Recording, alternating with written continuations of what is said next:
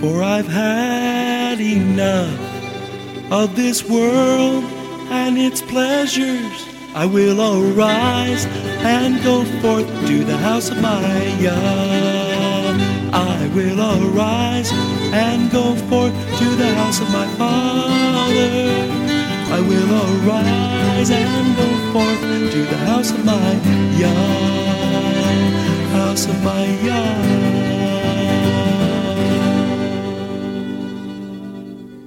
Shalom, and welcome to today's teaching on the Hebraic roots of Christianity, where we study first century Christianity and the faith that Jesus, whose Hebrew name is Yeshua, which means salvation, taught his disciples. And now, Hebraic roots teacher Eddie Chumney of Hebraic Heritage Ministries International.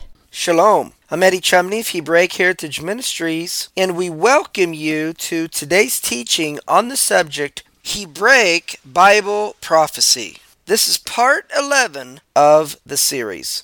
And so let's look at the Israel and Egypt peace treaty of 1979 that was signed at Camp David under the leadership of President Jimmy Carter of the United States and Egyptian President Anwar Sadat. Convinced of the urgent necessity of the establishment of a just, comprehensive, and lasting peace in the Middle East in accordance with Security Council resolutions 242 and 338, noting that the aforementioned framework as appropriately is intended to constitute a basis for peace not only between Egypt and Israel, but also between Israel and each of its other Arab neighbors, which is prepared to negotiate peace with it on this basis. We have now, September the 9th, 1993, a letter from Yasser Arafat to Prime Minister Rabin of Israel. The letter reads, Mr. Prime Minister, I would like to confirm the following PLO commitments. The PLO recognizes the right of the state of Israel to exist in peace and security, and the PLO accepts UN Security Council resolutions 242 and 338. You see, the United States wasn't concerned that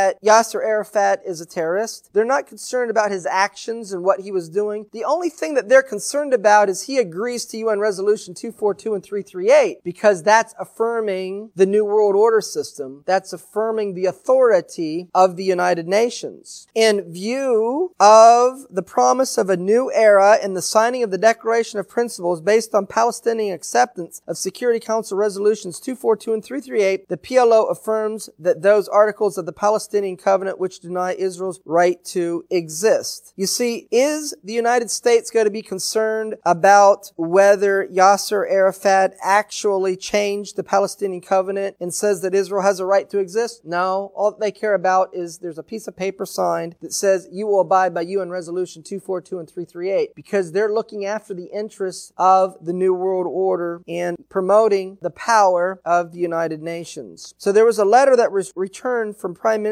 Rabin to Yasser Arafat, also dated September the 9th, 1993, which says, in response to your letter, September the 9th, 1993, I wish to confirm to you that in light of the PLO commitment included in your letter, the government of Israel has decided to recognize the PLO as the representative of the Palestinian people and to commence negotiations with the PLO within the Middle East peace process. So this came and resulted in a declaration of principles of interim self-government arrangements or also known as Oslo 1, September the 13th, 1993. And so it goes on to say that the government of the state of Israel and the PLO team representing the Palestinian people agree, and the two sides agree to the following principles. That the aim of the negotiations within the current Middle East peace process is among other things to establish a, a Palestinian interim self-government authority leading to a permanent settlement based on Security Council resolutions 242 and 338. It is understood, it is understood that the interim arrangements are an integral part of the whole peace process and that the negotiations on a permanent status will lead to the implementation of Security Council resolutions 242 and 338. It's understood that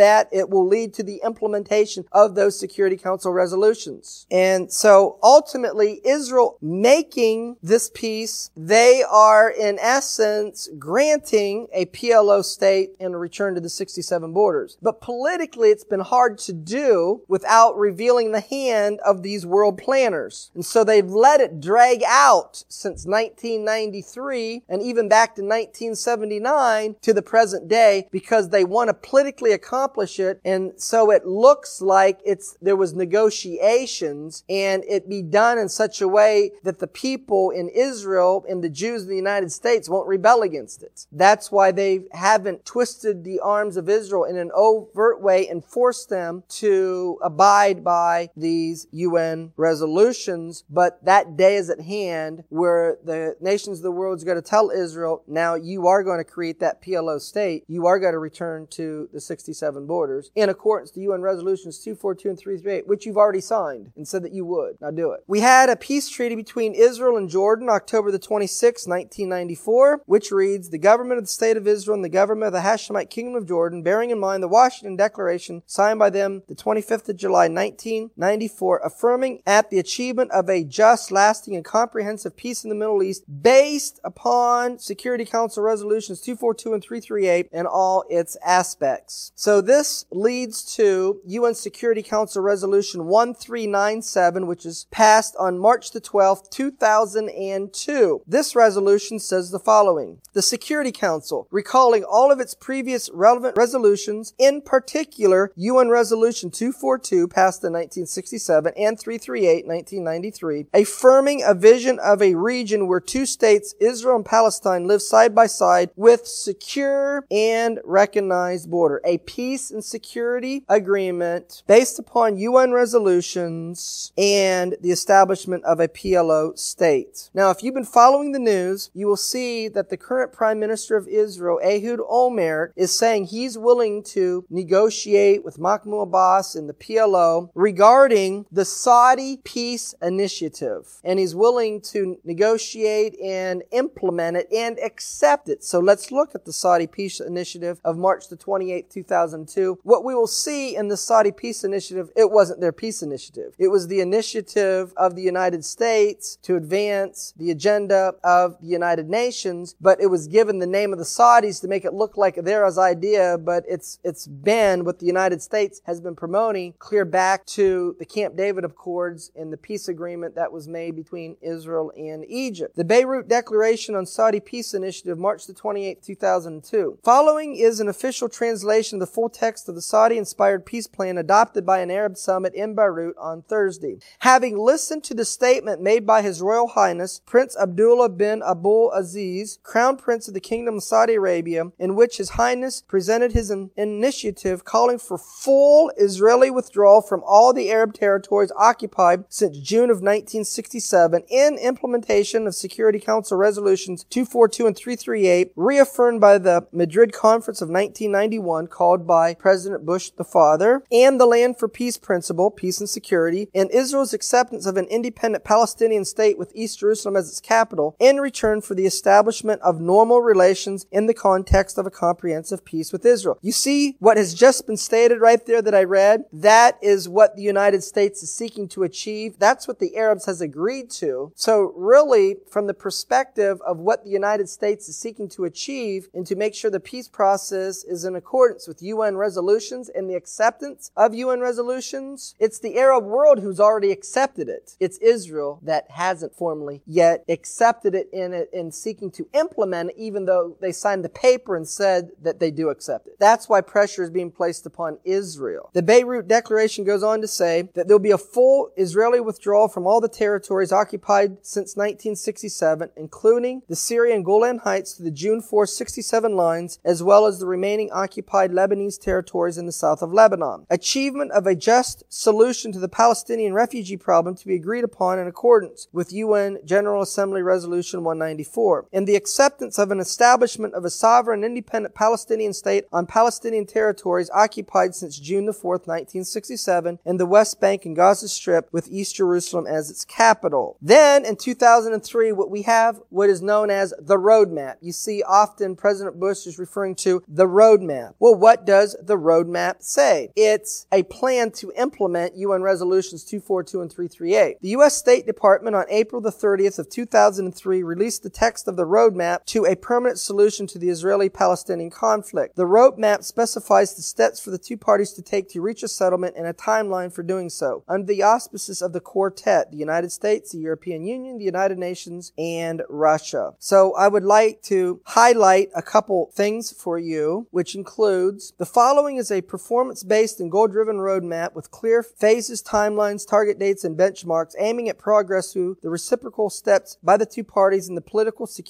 economic, humanitarian, and institution building fields under the auspices of the quartet. That is the United States, the European Union, United Nations, and Russia. The destination is a final and comprehensive settlement of the Israeli-Palestinian conflict by 2005. They didn't meet their, the date, as presented in President Bush's speech of the 24th of June. The two-state solution to the Israeli-Palestinian conflict will only be achieved through an end to violence and terrorism when the Palestinian people have leadership actively, decisively against terror and willing and able to build a practicing democracy based upon tolerance and liberty and through Israel's readiness to do what is necessary for a democratic Palestinian state to be established and a clear and ambiguous acceptance by both parties of the goal of a negotiated settlement as described below. A settlement negotiated between the parties will result in the emergence of an independent, democratic, and viable Palestinian state living side by side in peace and security with Israel and its neighbors. The settlement will resolve the Israeli-Palestinian conflict and end the occupation that began in 67. You know what the end of the occupation is? A return to this to the 67 borders. Based upon the foundation of the Madrid Conference, the principle of land for peace, UN Security Council resolutions 242, 338, and 1397. So the roadmap affirms UN resolution 242, 338, and 1397. 1397 was the resolution that mandates the creation of a Palestinian state. Therefore, the Israeli government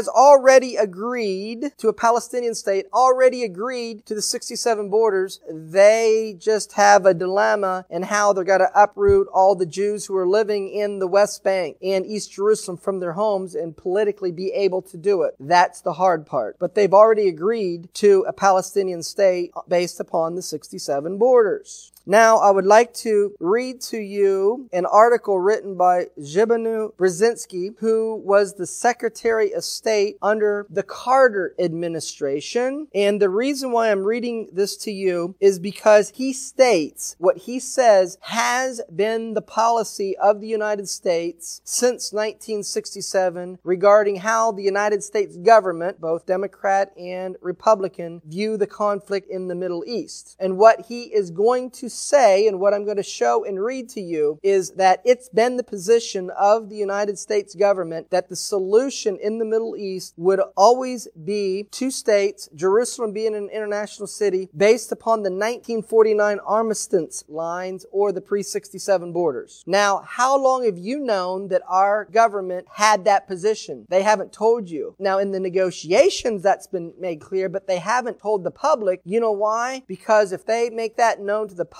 since 80% of Jews vote Democratic and there was during this period Democratic presidents, then it would hurt the Democratic Party. So therefore, they made it known in the documents, in the signing of the documents, in negotiations, but they're going to keep it from the American people because they know that the American people aren't ready to accept it. So they're trying to get it implemented through what it looks like negotiations between the parties themselves, but what the parties are to agree to has been mandated to them, and the parties have already agreed to what the end result will be. So let's see what Brzezinski explains. The statement that President Bush delivered at the conclusion of his recent meeting with the Palestinian President Mahmoud Abbas deserves serious attention. It has been discussed by the Israeli press, but drew scant commentary in the U.S. media. The president, in his formal presentation, declared that any final status agreement between Palestinians and Israelis must be reached between the two parties and changes to the 49 armistice lines must be mutually agreed to. He knows that the Arabs won't agree to that. So therefore, that's a way of saying that the agreement will be based upon the 49 lines. The United States government position is all the settlers in Judea, Samaria must leave their homes. In Gaza, must leave their homes. In East Jerusalem, must leave their homes. Lest there be any misunderstanding, the president said that Israel should not undertake any activity that contravenes roadmap obligations or prejudices final status negotiations with regard to Gaza, the West Bank, and Jerusalem. A viable viable two-state solution. Viable means you can't have a little land here and then Jews living here and then more land here and Jews living here. Viable, continuous. No Jews. A viable two-state solution must ensure contiguity of the West Bank and a state of scattered territories will not work. There must also be meaningful linkages between the West Bank and Gaza. This is the position of the United States today. It is the position of the United States at the time of final status negotiations. Bush's declaration was a significant and helpful restatement of some long held American positions. If these principles are actively embedded in Washington's policies over the months ahead, they could further help further the president's stated goals of resolving the long running Israeli Palestinian conflict, promoting democracy in the Middle East, and undercutting support for Islamic terrorism. Notice they see that Islamic terrorism will go away if we create a PLO state. That is exactly what has been presented to President Bush by James Baker and his people today.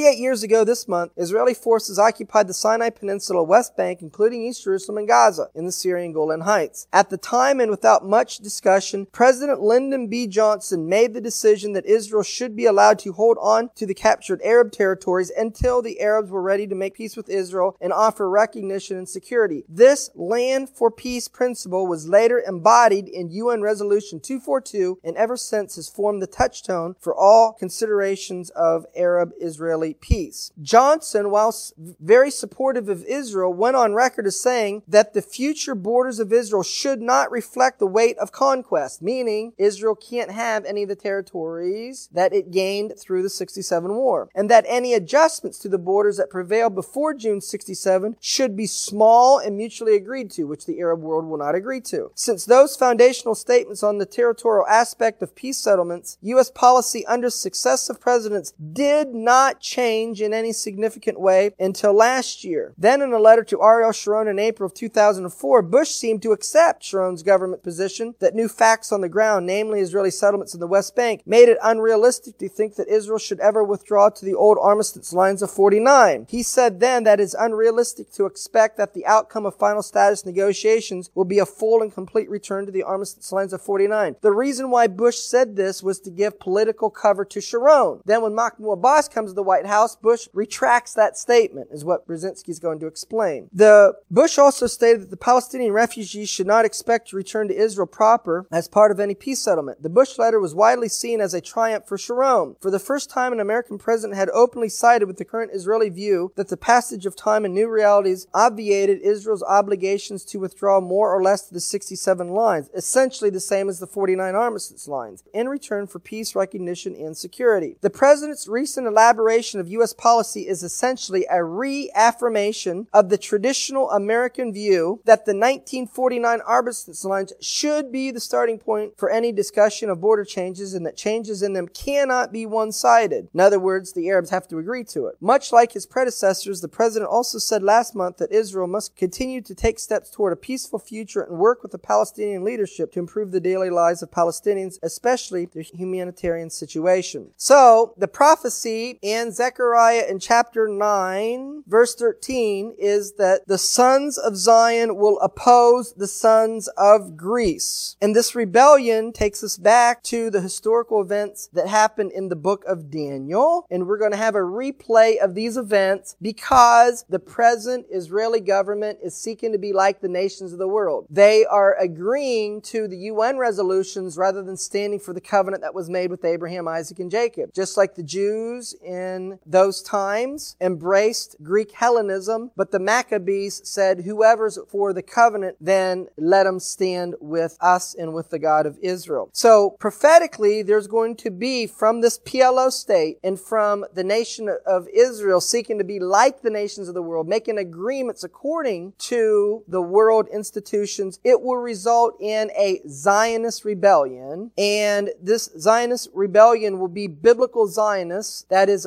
Ephraim and Judah standing for Torah, biblical Zionists standing for the land of Israel. It will ultimately result in the God of Israel fighting with Zion against the nations of the world. It will result in the end of the exile of the house of Jacob. The miracles that the God of Israel will perform for Zion will surpass the miracles that was done to Egypt in the historical Egyptian redemption. And it will result in the coming of King Messiah And the Messianic era. Let me read to you a couple scriptures that tell us that the future in gathering will exceed that which happened in historical Egypt. In Micah chapter 7 and verses 14 and 15, it says, Feed your people with the rod, the flock of your heritage, which dwell solitarily in the wood in the midst of Carmel. Let them feed in Bashan and Gilead as in the days of old. Let them live in Bashan and Gilead as they did in the days of old. According to the days of your coming out of the land of Egypt, according to those days, will I, future, show unto him marvelous things. How will it happen? According according to those days will I. And then we're told in Hosea in chapter 2 and verses 14 and 15, Therefore behold, I will allure her and bring her into the wilderness and speak comfortably unto her. And I will give her her vineyards from there and the valley of Achor for a door of hope. You know what Achor in Hebrew means? Trouble or troubling. So this says the valley of trouble. What comes to your mind? Valley of trouble. Jacob's trouble. The valley of trouble is a door of hope. You know, I was never taught taught in traditional Christianity that the tribulation is my door of hope. I want to escape the tribulation is what I was taught. But we're being told here that the valley of trouble is a door of hope. Why? Because she will sing there, as in the days of her youth, as in the day when she come up out of the land of Egypt. She will sing like she did sing. And where is that singing specifically mentioned? Exodus in chapter 15, the song of Moses. If we go to Exodus in chapter 15, it says this. Exodus chapter 15 verse 1. Then sang Moses and the children of Israel this song unto the Lord and spake saying, I will sing. You know what they sang? I will sing. They sang, I will sing, referring to a future song that's like that one. I will sing unto the Lord for he has triumphed gloriously. The horse and the rider he's thrown into the sea. Then it says, verse 6, Your right hand, O Lord, has become glorious in power. Your right hand has dashed in pieces the enemy. Who's the right hand? Yeshua, Jesus. So he's the one that dashed in pieces the enemy. That's why he's got to fight as he fought in the day of battle. Where do we see this in the New Testament? It's Revelation in chapter 15 and verse 3, which says, They sing the song of Moses, that's Exodus 15, and the song of the Lamb, that is the Messiah, saying, Great and marvelous are your works, Lord God Almighty, just and true are your ways, thou King of saints. That's quoting from Exodus chapter 15 and verse 11. And so we see that there's a future singing like there was a singing of old. Zion is a nation that is born in one day. Isaiah 66 verse 8 and verse 14. Who has heard such a thing? Who has seen such things? Shall the earth be made to bring forth in one day or shall a nation be born at once? For as soon as Zion travailed, she brought forth her children. And when you see this, when you see the travail of Zion, when does Zion travail? During the tribulation. When you see this, when you see the birth of the state of Zion, your bones shall flourish like a herb and the hand of the Lord will be known to his servants and his indignation toward his enemies. When you see the birth of the state of Zion, you have judgment upon the nations. The hand of the Lord will be known to his servants, his indignation toward his enemies. Indignation toward his enemies, judgment of the nations. His hand will be known upon his servants. He will redeem his people with signs, wonders, and miracles. What do I believe is going to be that physical state of Zion that will be declared? The exact land that will be given over to a PLO state in the mountains mountains of Judea and Samaria or the mountains of Israel. The redemption of Zion is likened unto laughter. Well, that's going to conclude part 11 of the series on the subject Hebraic Bible prophecy. Shalom in Yeshua the Messiah. Amen.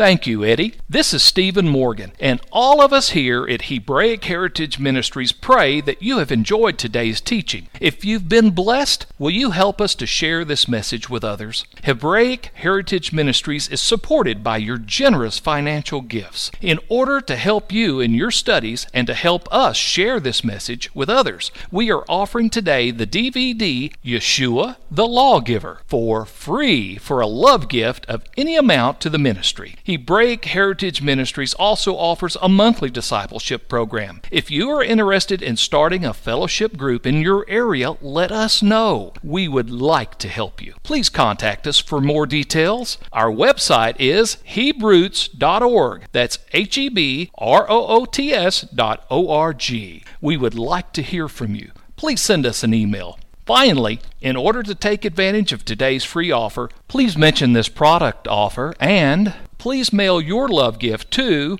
Hebraic Heritage Ministries, P.O. Box 81, Strasburg, that's S T R A S B U R G, Ohio 44680. Until next time, may Yeshua richly bless you.